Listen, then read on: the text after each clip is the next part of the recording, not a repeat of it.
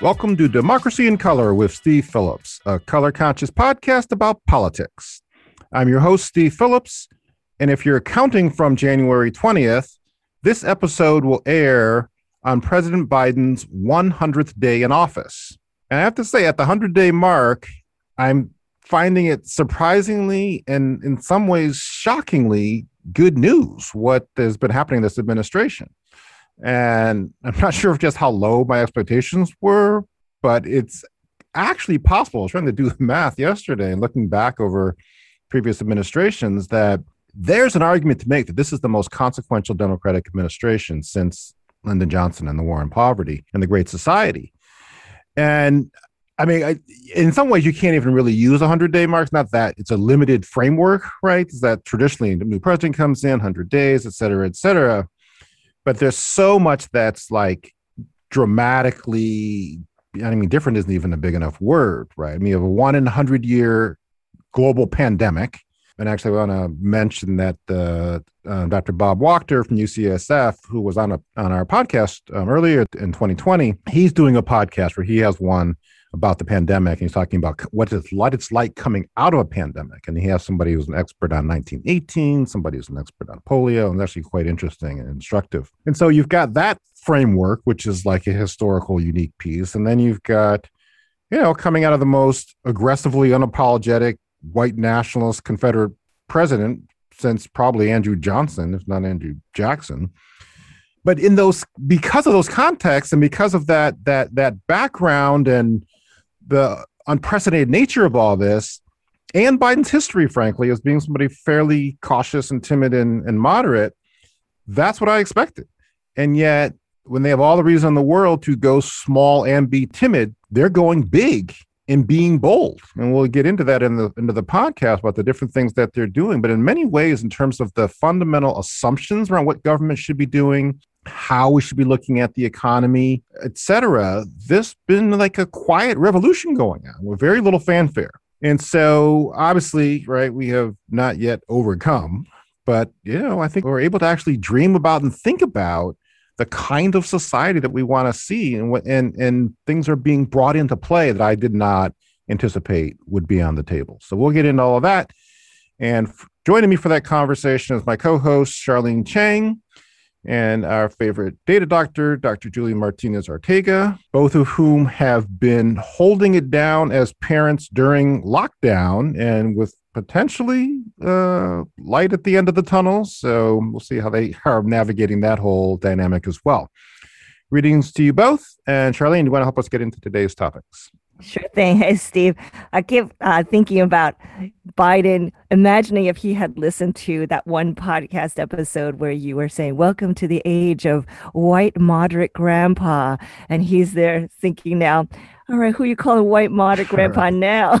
you could argue maybe only white moderate grandpa could get away with all this. Stuff. We could argue that, and um, you know what? We're here for it. I'll take it. And uh, I'm really looking forward to today's conversation because it's all good news that we're going to be talking about. On that front, it's super refreshing because you know sometimes during many of our episodes we've had to keep it real, and there were a lot of hard topics to talk about, and not necessarily all good news. But today, it's all good news that we're going to be sharing and breaking down and giving insight to.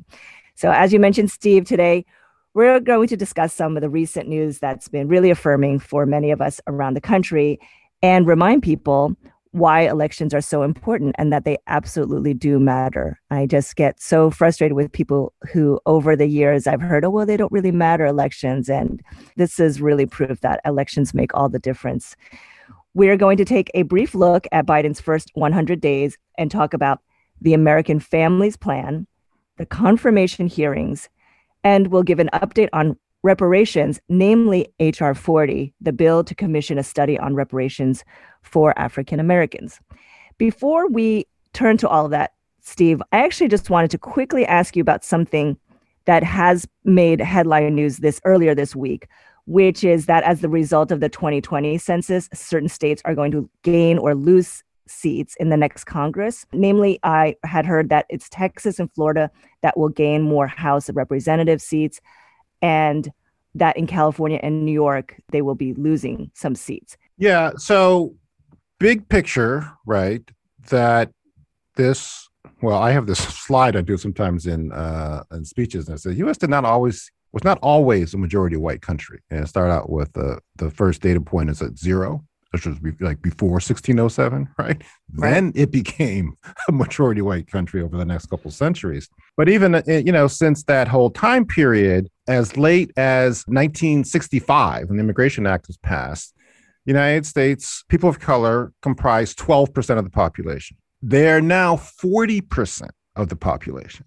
And that's transforming this country's politics to the great you know dismay of many of the conservatives and, and, and the right wing people. And so this census is going to have and affirm all those different types of data and most of that population growth is taking place in the south and the southwest right? The former uh, slave holding region where most african americans still are and then the land that used to be mexico right? In terms of the southwest that was taken in the mexican american war in the 1800s and so, what we are seeing since the whites only signs were taken down in 1965 in the Immigration uh, Reform Act is the diversification of the population.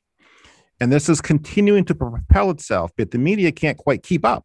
And so they keep saying, like, oh, these are these Republican strongholds, right? So the Washington Post article says new census numbers shift political power south to Republican strongholds. That's right. That's what I read that one too. Right. So then I replied with my uh, snarky Twitter voice. I said, or, and I'm just spitballing here, maybe what this data shows is that the population in southern states is changing to the extent that they won't be Republican strongholds much longer. You know, kind of like Georgia and Arizona going Democratic. That's right.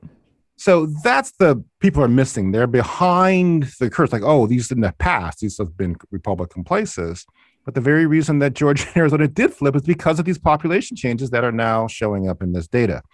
So I actually think it's very encouraging for the changes in those places. And it affirms the fundamental analysis that the South, the Southwest, Georgia, Arizona, Texas, Florida, North Carolina, those are the places that are going to drive political change within this country in the future.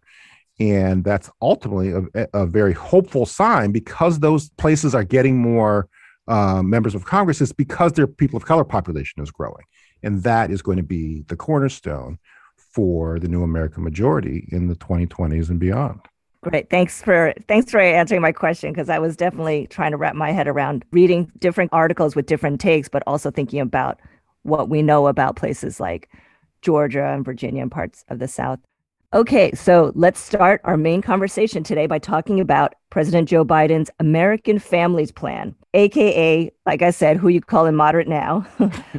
Biden is set to address a joint session of Congress on April 28th, which means by the time this episode comes out, it will have taken place, the joint session of Congress. Still in flux is Biden's American Families Plan, which could amount to more than $1 trillion of new spending and tax credits for get ready for this education, childcare, worker benefits, and more. In total, it's expected to range somewhere between 1.5 and 1.8 trillion dollars. This plan is the next part of Biden's Build Back Better three part agenda, which, according to the White House website, is designed to rescue, recover, and rebuild the country. Build Back Better includes three plans the American Rescue Plan, which was the 1.9 trillion COVID relief bill that was passed last month, the American Families Plan, and then the American Jobs Plan, which is a $2 trillion job and infrastructure plan, also announced last month, which would address transportation, infrastructure, housing, and caretaking. Julie, I wanted to turn to you and have you tell us a little bit more about the American Families Plan. Sure. It's uh, it's exciting stuff. So, according to uh, the New York Times' Jim Tankersley, some in the administration are calling this a quote human infrastructure plan.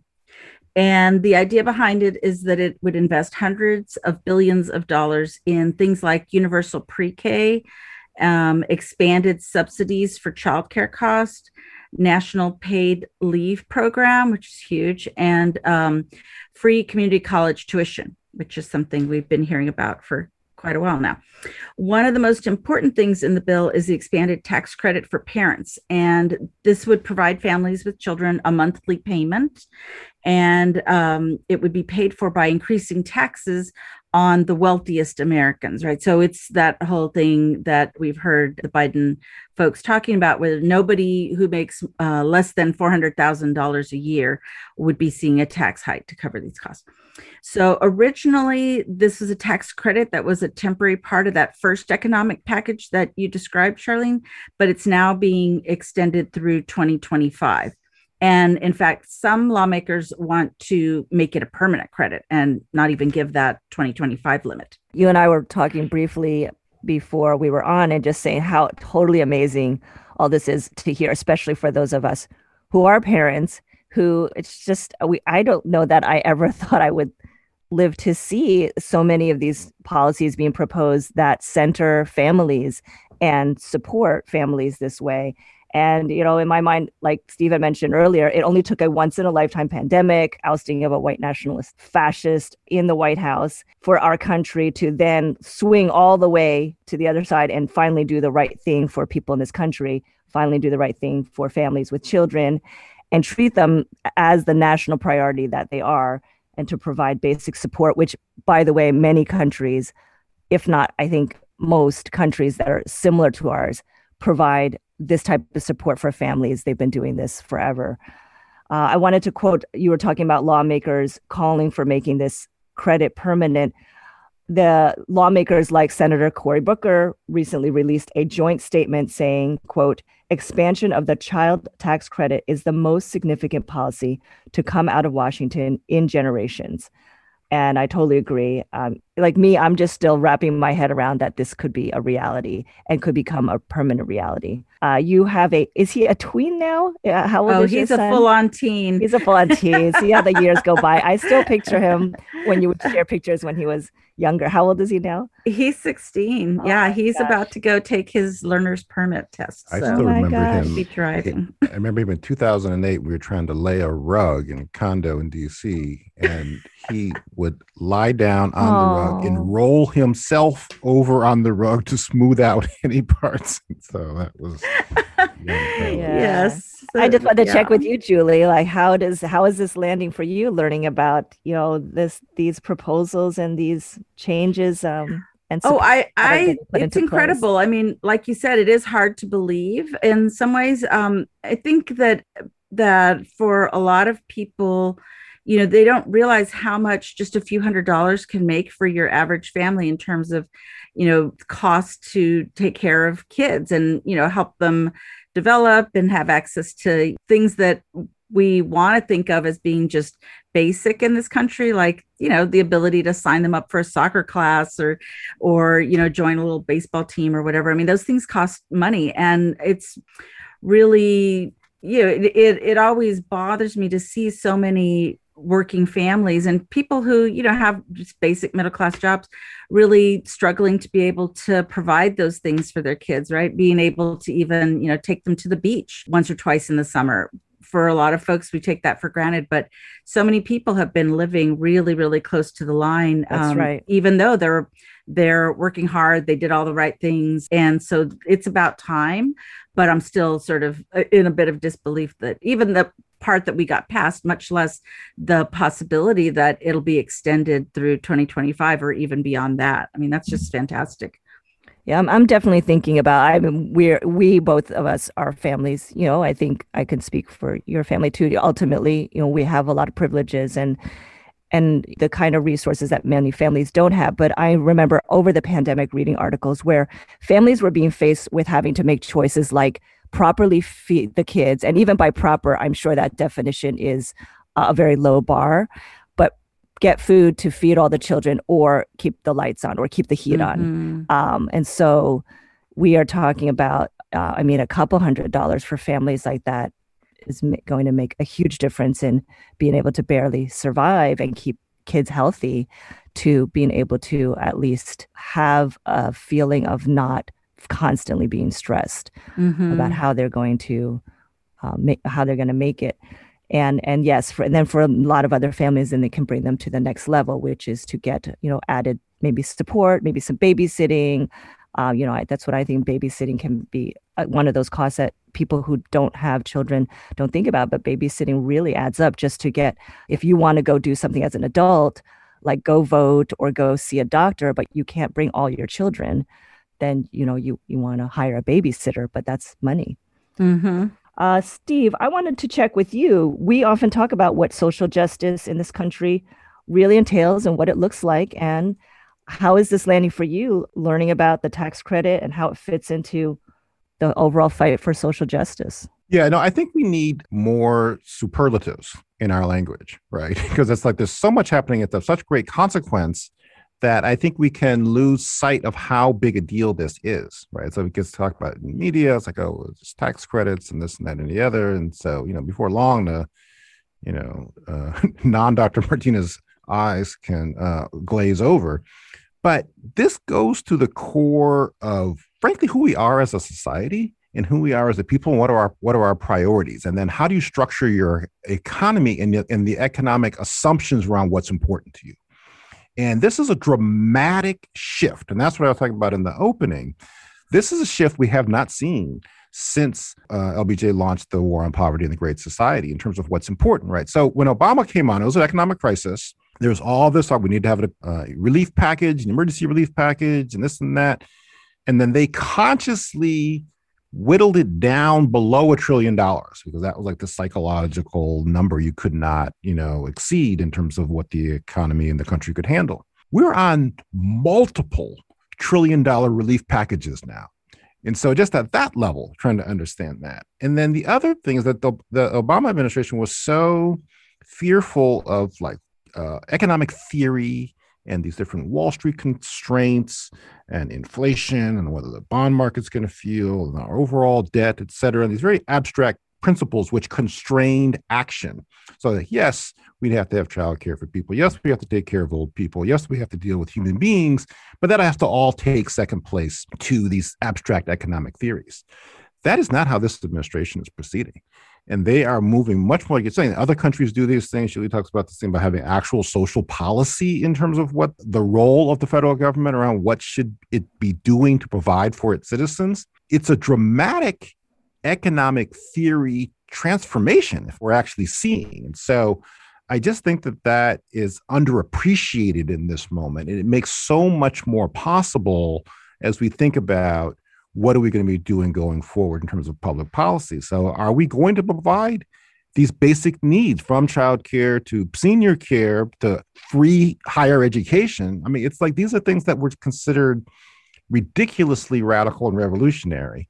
And now they're just unfolding in a fashion that's occurring in a very matter of fact manner. And it's, it's just hard for me to wrap my brain around it. And I don't have sufficient superlatives to truly describe what we're seeing. I keep getting this picture in my mind where if, it's an image of uh, parts of society or challenges that have been long neglected, and it's Oprah standing there, she's doling out the trillion, oh, trillion for you, a trillion for you. You get a you, trillion right, right, right. You get a trillion dollars, and you get a trillion dollars, and you get a trillion dollars. Um, and that's it is what it feels like in the best possible way that finally that this country is waking up and and it is normalized like you said there's not you know there's this is happening and it's just really exciting times. So let's move on to some more good news. So we'll talk about um, the latest senate confirmations and we're really looking forward to getting to know these individuals more.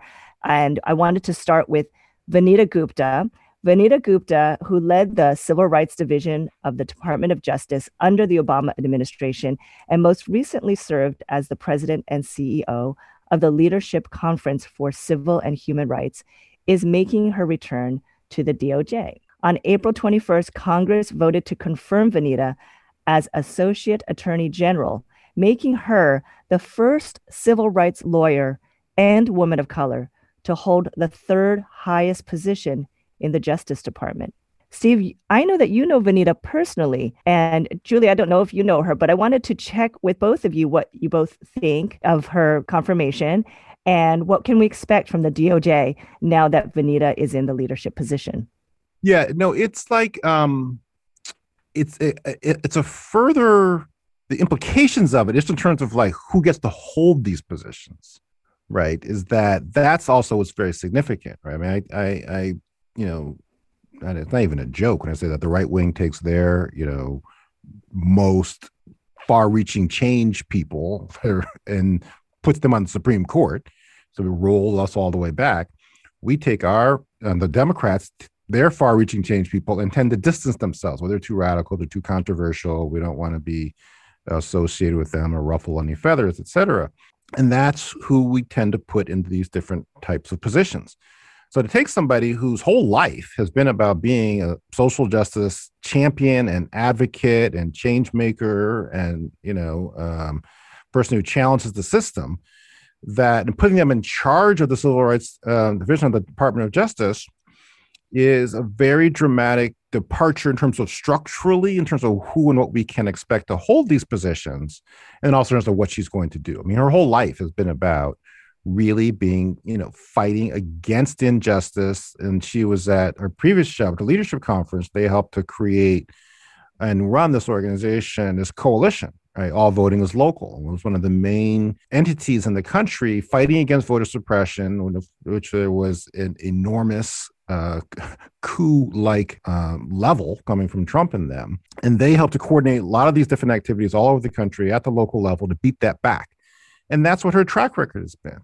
And so, you know, as, as you know well, Shirley, I'm, you know, trying to finish this book on how we win the Civil War. And as I do the research around it, it just continues to show that the descendants of the Confederacy are actively trying to roll back to that point in time. And if we're going to overcome that, we have to have people who are fierce fighters on our side. And so bringing someone like Vanita into that position, Vanita herself, putting her there, um, is going to be extraordinarily significant in terms of actual public policy and social change and putting the federal government behind issues of justice and inequality. And she's just a great person as well as a great symbol. So having a woman of color in that role is going to be beneficial for all those uh, representational reasons as well. Yeah, I would just add that you know you can't talk about her being confirmed without mentioning the resistance to that confirmation that happened and the mm-hmm. the fight that the Republican senators put up. I think they recognize the significance of somebody like Vanita being in that position and they understood that it was important for them to try to stop that.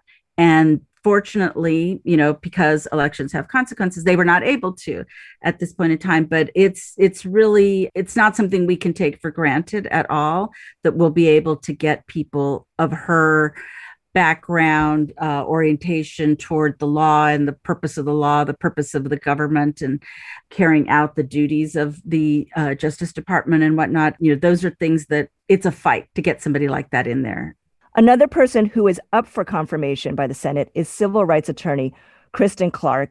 She's the other nominee for the DOJ that we're paying attention to. Kristen Clarke, who is African American, if confirmed, would become the first Senate confirmed woman of color to lead the DOJ's Civil Rights Division. Both Kristen Clarke and Vanita Gupta have been just grilled, by the way, by Senate Republicans. No shock uh, though super annoying. For um, you know, they've both been grilled for, by the way, their past comments made around the movement calling for the defunding of the police. Republicans who oppose Kristen Clarke's nomination have been referring to a June 2020 op-ed in which Kristen Clarke wrote for Newsweek, where she said, quote, one of the best ways we can honor George Floyd is by putting in place police reforms that reduce the footprint of police officers in communities. Steve, what are Republicans afraid of besides strong besides women of color. women of color? Yes. um, but maybe that's it you know that's enough to scare the bejesus out of them. And why should the senate vote to confirm kristen? Well some she's in the same mold um, and tradition and uh, as vanita as a person who has a you know lifelong history and commitment and track record around justice and equality within this country for people of all backgrounds, which, you know, some parts at least of the Constitution and the histories is what this country is supposed to stand for.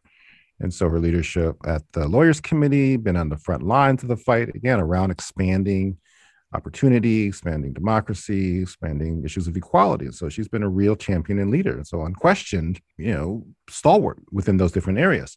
So it really should be a no brainer in theory um, certainly for anybody who wants there to be greater democracy and equality in the country. And then that gets to the point around why they're opposing her. And it's it's we're at an interesting strategic moment within the country in terms of, particularly in terms of where the Republicans and the conservatives are going to go. And then, I mean, really lost history, history is in 2012, is that after the Republicans lost then, there was a lot of soul searching around what are they going to do strategically? What direction are they going to go, particularly relates to people of color.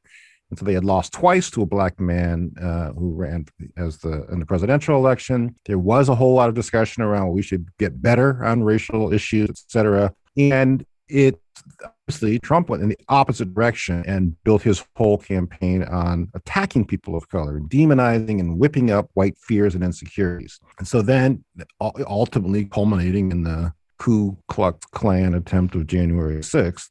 Now they don't know which direction to go. And so that's what's really playing itself out. You, you do not have people saying, oh, maybe we should have some relationship with and engagement with the 40% of the country that's people of color versus no, we have to scare them away people as much as we possibly can. And so that's where the basic Republican mindset is at this point. And that, and, you know, Kristen falls in that vein and Vanita and, you know, Neera before her. And so just attack, point at, get people scared about these strong women of color. And that's their strategy, such as it is, air quotes strategy. But that's what we're going to have to be watching is how this plays itself out.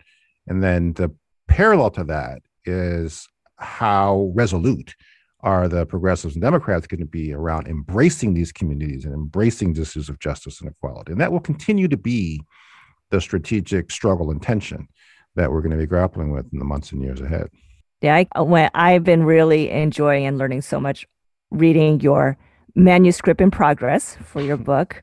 And I've learned, I mean, the the stuff that I'm learning about the just egregious racism around you know civil war post civil war period is just it's mind blowing it's not surprising but it's just you capture you've done such great research and you have such concrete details and i just keep thinking about if those people were alive today to see you know who's rising up to power now. It's not just that you know probably one of their worst fears was the image of black men and men in color in power but now to see the rise of you know women of color they probably that probably never even crossed their mind black women taking positions of power. Exactly. um, right? And i i just love it. So speaking of how history unfolds and and changes and wrongs are righted uh, lastly i wanted us to give a quick update on hr 40 a bill that would establish a commission of 13 members to study reparations proposals for some of our newer listeners, I just wanted to remind or let them know that Democracy in Color was involved in a full court push for this bill last summer. We, as a team, really did a lot of work trying to elevate, first of all, letting people know what it was and how important it was. And uh, one of the things that we did is last July, July 2020, we had an episode titled Reparations 101. So if you haven't checked it out already, please do go check that out we dove into the HR 40 bill and talked about its historical significance. We also launched a pretty big campaign calling out white Democratic members of Congress who hadn't supported the bill up until then, uh, you know, around July. And we were really pushing them. We had called that list the white list. We were calling them out on that list. And basically, the idea was that if you were on the list, you wanted to try to get off of it as soon as possible. And so, yeah, it was a bit of, you know, calling out, getting them, making them uncomfortable. But we would like to think that between our work and many organizations and many individuals' work, that this is um, where we've arrived. So the good news is that on April 14th, the House Judiciary Committee voted to advance H.R. 40, and it's on track for a vote in the full House of Representatives in the next coming weeks. The bill currently has 184 co sponsors. And again, this is something that if I really take a moment to think about, I didn't think I would see this in my lifetime, even us getting to this step around reparations in this country, even just to get to have the House agree to study it and, and move this bill forward. So, Steve, just wanted to check with you how you're feeling. You know, we worked, remember, I mean, as a team, Democracy in Color, we worked so hard to get this passed and now also also with little fanfare here we are right yeah well 40 years of little fanfare i uh, know in terms of actually no. getting to this point. point and then also everybody has to bear in mind that this is just a bill to study i know right it's a bill to study the racial wealth gap within this country and how it came to be and what should be done about it. So if, bear with me for a second. I mean, this might sound like an odd, you know, diversion, but like I've gotten all into in recent weeks uh, uh, container ships, right? And so I can look out from my house and I look out in San Francisco Bay, and there's a different all these different ships, and I've and I've seen this for for years. It's like, what are these ships? What are they actually doing? So I actually started looking into it, and I realized that they're part of really this international shipping trade business. Goods get from Asia to this country, then on a ship, they take it off a ship and they put it on at a port and then they put it on a truck or a train, and then it ends, ultimately winds up, you know, at your doorstep. And so I'm looking at these different ports. So Oakland has a port. So that's why these things are outside my house. We're across the bay from Oakland. Understanding ports better and re- watching these different videos about it, one of the major ports in this country is in Savannah, Georgia. And so now they take, right, container ships, et cetera. But Savannah, Georgia became a major port when they were importing black human beings from Africa. And so it's just the interconnections of the history of this country, as well as the wealth generation, right? It's not even getting into the whole issue around cotton and picking cotton and how central that was. There's a book called Empire of Cotton that gets into all of that to the US economy.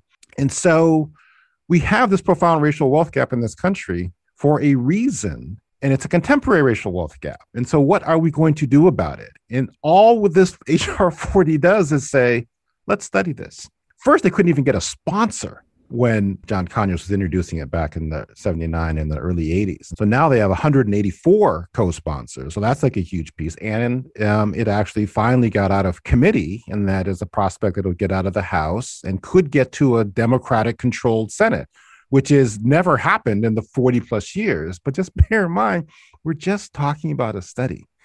But that is why it's strategically significant is that it, are the top entities and the top institutions in this country going to facilitate a dialogue and discussion about racial justice in America and about why we have this racial wealth gap and about what is owed. And that is a conversation we've not even been able to have.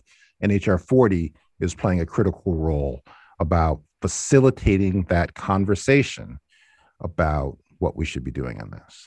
And at the federal level, like you said, we're just getting the conversation started, and that's what this bill will do for us. But there's some good news in that at the local level, things are actually further along. So, um, in keeping with the theme of good news for this episode, it's uh, important to lift up the incredible thing that just happened uh, last month in Evanston, Illinois, which is a, a Chicago suburb.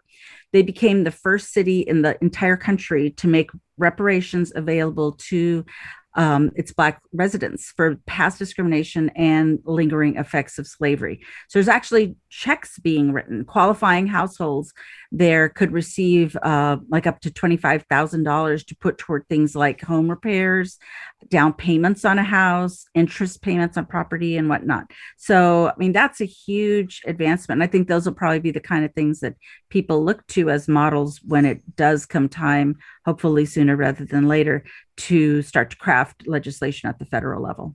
Yeah, and I just want to tie in this in too, right? As we're looking at what's happening in the news, what's these current events and what the different connections to them are, right? So we just had the verdict in the uh, Derek Chauvin's trial around the his murder of George Floyd, which was almost a year ago, and that led to all these different protests, and it led to all this different reflection around what do we do about issues of systemic anti-black racism in this country.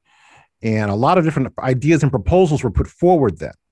And so it's there's a certain temporal i guess symmetry to all of this. There's a great op-ed that angela blackwell uh, PolicyLink did we should link to that that talks about different types of solutions that could start to get at this right? She was saying that you could forgive mortgage interest for african americans given all of the historical exclusion from access to the wealth building that in the in, in the real estate world. So things like that are the kinds of things which can become part of the conversation and should become part of the conversation. We're saying that we've we've expanded the dialogue on the economic front around what are our assumptions and our priorities. We should now also be expanding it in terms of the racial justice front as well. And I just want to say, I know that we're you know, almost out of time, but I just wanted to say before we leave that I just feel like it's such a new feeling each day to wake up to all sorts of good news that we didn't ever think that we would see. And what it's such stark contrast to, I just remember during the Trump era, I would wake up dreading to look at my phone because I would just be preparing for the reality. What the reality was that every day I wake up to news about some group being targeted for attack, some group being dehumanized. Vast majority of the time, it was people of color or women, um, and you know all these groups being dehumanized in our society. And now it's like every morning when I check the news, I go, "Oh, look at this! The government cares about its people. More news about how they're trying to help people, all sorts of people, everybody." And it is, um, it's just a great feeling. We many of us worked so hard to get here.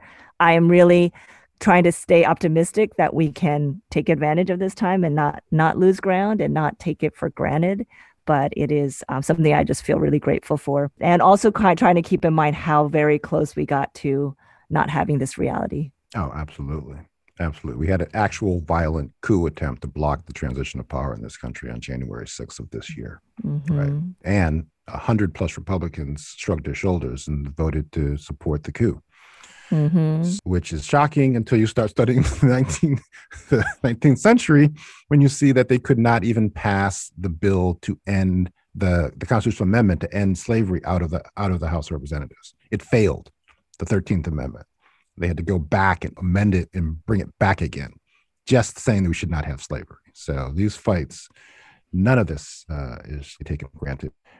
But as we've been talking about on this episode, there are great and significant things that are happening. so I'm glad we have a chance to pause and appreciate them, both in terms of the the policies and the structural things that are happening with the economy, and then putting in place people. That's an important part of making structural change, right? The people that they, um, you know, Vanita and hopefully Kristen and others um, will be able to move this forward.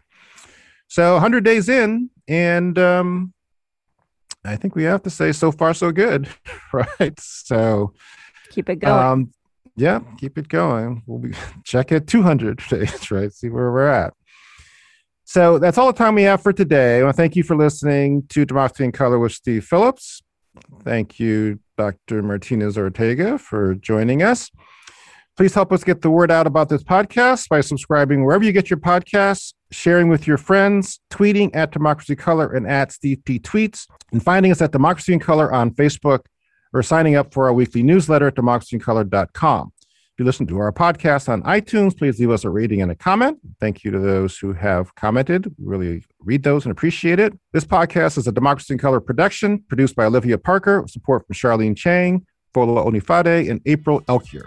Recorded virtually with the assistance of the podcast studio of San Francisco. Thanks for listening and keep the faith.